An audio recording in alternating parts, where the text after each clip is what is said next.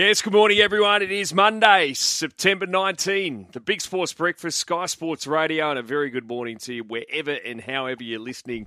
Ah, oh, what a weekend we've got coming up. And uh, the Swans are in the grand final to play Geelong Sunday afternoon at the MCG. And what a game that is going to be. Then you can flick over to the Golden Rose at some stage during the afternoon and then set up for the second preliminary final later that night. Penrith and the Bunnies again during the finals. Rematch of last year's grand final, of course. And on Friday night, Parramatta have a chance to make their first grand final since 2009. They've got to go to Townsville and beat the North Queensland Cowboys. Best time of the year, Loza. Morning to you, mate. Yep, morning, boys. Um, looking forward to the finals this weekend. The finals on the weekend weren't that great because both teams dominated. The winners, South Sydney and Parramatta, were just way too good for the Sharks and the Raiders. Uh, Parramatta, they played the type of offensive game that we think can trouble the Panthers and the Cowboys. Their offloading ability is second to none. Um, and their forwards were very powerful, and they just steamrolled the Raiders. So well done to Parramatta through to their prelim final, although it's going to be tough up there in North Queensland. And then at Allianz Stadium on Saturday night, geez, the Sharks South Sydney game. I don't know what to make of that. There was a few injury concerns for South Sydney, but it was 38 to 12 for the Sharks, uh, to the to the Rabbitohs. But the completion rate from both sides weren't high. The Sharks they conceded 30 points in their two finals to bounce straight out of the final series after finishing second in the regular season. Uh, Craig Fitzgibbon was certainly unhappy with their performance, but not happy with the overall year. Um, but uh, South, um, they did it easy on, on Saturday night. They'll have to fine tune their game. They can't afford as many turnovers as they did the other night, but defensively they were good. And whatever you got Latrell Mitchell, Cody Walker, Cameron Murray, and Damien Cook in your side, you've got plenty of points in you, and they will trouble South Sydney if they can control possession. Pup, how's the weekend? Morning, boys. Yeah, very good. Very good. Some great sport. Uh, love the Swannies win. My God, how good. Fairy tale for Buddy. Here we go. Grand final. Oh. Win the flag. And the Gold Coast for two years, you know. That's the plan, I reckon. Well, That's be, the plan. It would be the perfect way to finish, wouldn't it? Geez, they were good. Ah, oh, they they had our hearts in our mouths yeah. for the last quarter. My God. And you just knew it was coming, didn't you, Loz? So that Collingwood side, you've said it all season, they've got some serious character. And even with the Swans up 23 in the last quarter, heading into the last quarter, you just knew that Collingwood were going to make a run at some point. Well, that's what Collingwood have been doing all game, you know. And I think they won this year. I think there was a stat running around somewhere that they've won you know, 10 games or something under six points. Yet their two finals games this year, they lost by under six points. Um, so you knew that Collingwood could win a tight game, and you got a little bit nervous there towards the end when they were coming hard. The Swans led by 36 points there at one stage in the third quarter, and you just thought that you know, they, they need to play footy, continue to play football, but they, they looked as though they tightened up and tried to protect the lead. But the Swans, they were good enough in the end to go through to uh, another grand final. It's the fourth in the John Longmire era. Um, and Buddy, who knows, it possibly could be his last game. But I thought every one of the Swans players, they stood up on the weekend. They go through to a grand final. It was a tough game. They're taking on Geelong, who did it easy against the Brisbane Lions. They're a quality outfit. Um, a lot of people say that you know they should have won a couple more premierships under Chris Scott. They've only won the one, and I think that was in his first season in charge. So they will go into this game as favourites, but the Swannies, you'll never write them off because they are a very tough footy team. Yeah, the market with tab has Geelong $1.55 and the Swans $2.45. So 10.5 is the line as it stands for the AFL Grand Final on Saturday. And in the NRL preliminary finals this week, Penrith $1.38 against the Bunnies $3.10 on Saturday. So the line there, 8.5. Penrith pronounced favourites, as you'd expect. And uh, North Queensland $1.70 against the Eels $2.15. Two and a half the line for that one. So Parramatta into their first preliminary final since 2009 when they made that unbelievable run with Jarryd Hayne in incredible form at the back end of that season, but then they fell short against the Melbourne Storm, who eventually lost that grand final or that premiership, of course, due to the salary cap breaches. But uh, the Eels, they've got to do it the hard way by going to Townsville, but Brad Arthur. I mean, what was it about six, seven weeks ago? The story came out that his management was shopping him around, Yep. and here he is on the verge of a grand final. They were good too, Parra. They uh, they played great footy. Yeah, and, and I think the other thing in the back of their mind will be the fact that if they do, if they can beat the Cowboys and then they do play the Panthers in the GF, they've beaten them this year. Oh, yeah, I just think if they can, the key for them now is to going to is to find a way to be as fresh as they can for this game because that's going to be the advantage of the Cowboys. Yes, they got home ground advantage, but I think that that week off, so your players come into this game fresh, is massive. So how how, how Parra can uh, get themselves both physically and mentally right, I think will determine the outcome of this game. Your Raiders just uh, ran out of puff, Loz. Yeah, they just weren't good enough, Mido. Uh, Parramatta, their powerful game that they play through the middle, it was outstanding. And, you know, you look at Parramatta, and the key to them is obviously forwards, but they're halves, Brown and Moses. And sometimes, if you're critical of those two, it's their decision making and not running the ball enough. But by the style of footy that they play, when they play this offloading game, it makes them run. And that's what's so effective for this Parramatta team. They don't play to structure, they play off the cuff, and it makes them run and it pushes people up with them in space. Uh, and then, then they play off the back of that. So for me, that's the formula I've been crying out for all year. They do it spasmodically, though. Um, they don't do it uh, consistently enough, and they don't challenge themselves enough when they get in tight pressure situations, as they did in week one of the finals against Penrith. But the other night, in a do or die game against the Raiders, they just went for it. I think they ended up having close to 20 offloads for the game, which is huge. Um, and that's the style of footy they've got to go with up there in North Queensland because that's the style of footy. If they get through to a grand final, they can beat Penrith. They're not going to beat Penrith with a completion-based game and doing all these set pieces. They've got to stick to what they know, and even if a few errors come from that, they've got to back themselves that that style of footy is our DNA, and that's how we're going to win a game. The other thing about the Eels going up there to Townsville, um, they've never played at the new stadium, and they've got a poor record in Townsville itself. They've only won two from the last 14 games up there. And the last time the Cowboys played the Eels this year was in Darwin, and they got smashed 35 to 4. So if they're ever going to, to win against Parramatta in, a, in an important game, um, this is the game they need to do it in because their record suggests that they struggle up there in those tougher conditions. Yeah, conditions certainly all favouring the Cowboys with uh, those stats as well that you mentioned. Loza playing in the heat should absolutely suit uh, North Queensland there in Townsville. No excuses for them, that's for sure. Now, the market uh, has Penrith at $1.80 to win the Premiership. Souths are $5.50. The Cowboys and Parra's $6. So the market's telling you whoever wins the Penrith Souths game uh, will certainly be favourites. Even the Bunnies. The Bunnies finished seventh, remember? Seventh heading into the finals. So, of course, the big wild card is Latrell Mitchell. Latrell wasn't there last year. Yeah. Uh, I don't, he wasn't there the year before either, was he? No, he wasn't there the year before, Mido. He was suspended. Uh, hamstring injury, then That's last right. year was suspended. So here he is with a chance.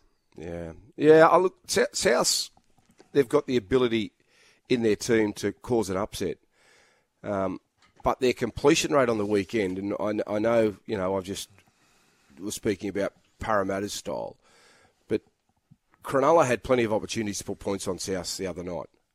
Um, they just couldn't finish it off. So that my concern with with Penrith uh, with South would be they, they've got to be able to to start well.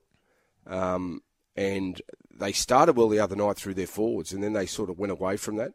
So they go in and out of games too much South Sydney for me. But when they if they get it together for an 80 minute performance, uh, they will trouble they will trouble um, whoever they play, and they can trouble Penrith. They've seen them this year down in I think it was Melbourne earlier in the season where their completion rate was horrible, but then they had a 10 or 15 minute period where they controlled the ball, they got field position, and they just stormed home. And that was the game that Latrell kicked that super field goal.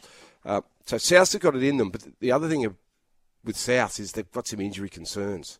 I just don't know how fit they'll be. Penrith have freshened up, ready to go, whereas Penrith, you know, they had AJ uh, Alex Johnson leave the field, uh, Jai Arrow um, uh, left the field, uh, Havili uh, left the field, and if all those guys are carrying injuries this, into this game, uh, will they be able to get through it? How damaged are South? But as I said before, when you've got Cam Murray, Damien Cook, Cody Walker, and Latrell Mitchell in your team, that's a fair start, and they've got the ability there.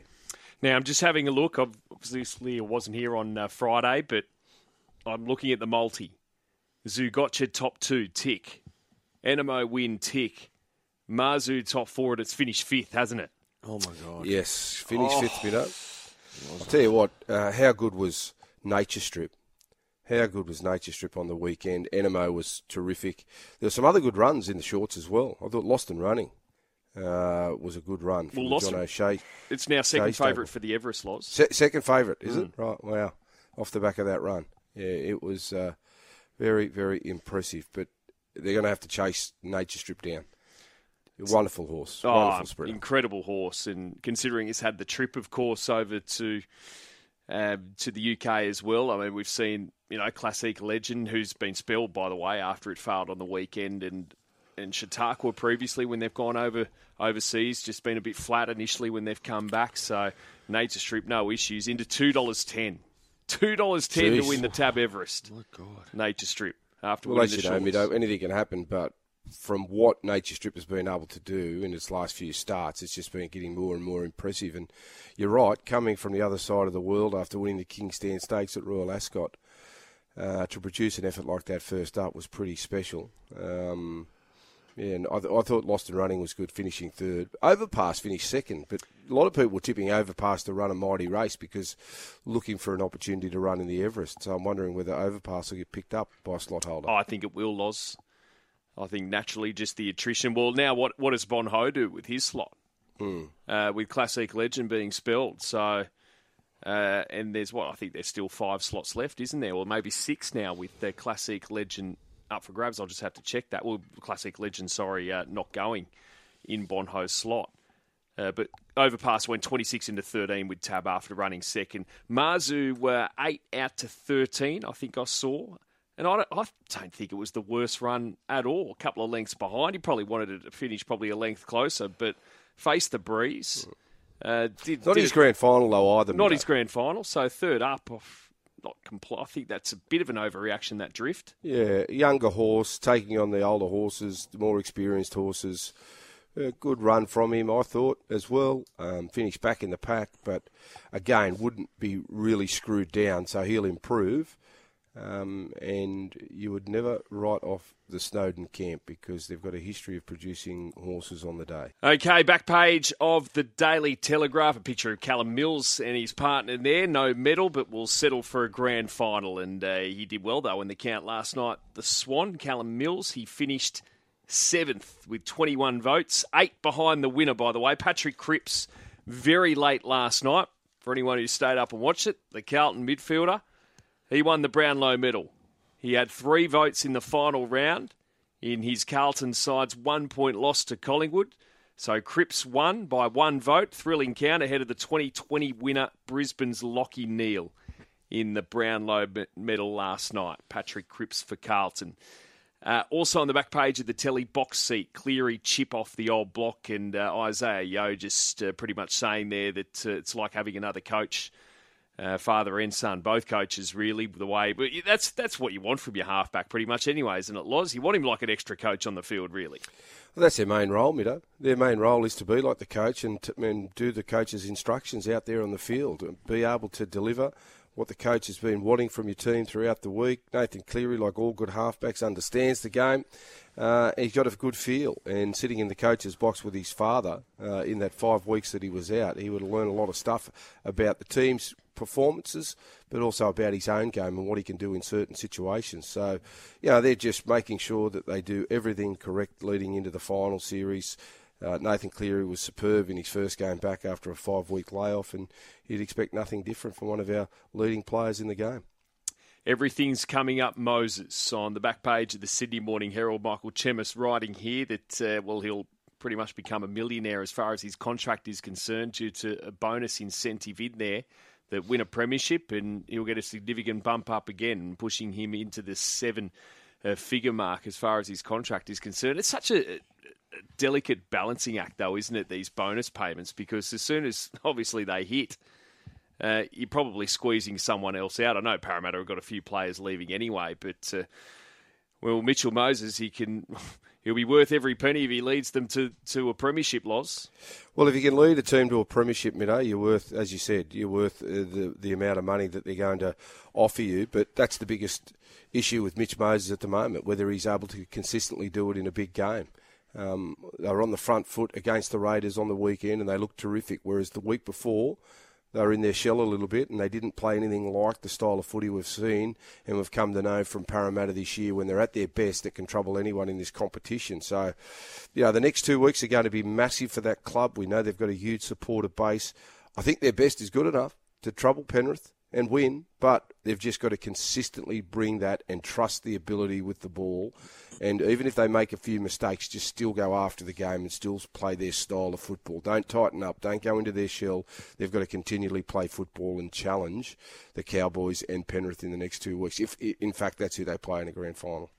Big story as far as the Swans are concerned this week leading into the grand final is the fitness of Sam Reid, who was uh, there when they won the flag in 2012 and. Uh, a real favourite there at the club. And the uh, the headline of the back page of the Herald: highly unlikely Reid injury blow for Swans. So he has an adductor issue, uh, and uh, was su- subbed out of the game there in the one point victory against Collingwood on Saturday. So he is in huge doubt. And Joel Amartey or Hayden McLean are seen as the two to potentially fill that void as the backup ruckman slash forward uh, playing up forward there with Buddy, but uh, he's been really good for the Swans.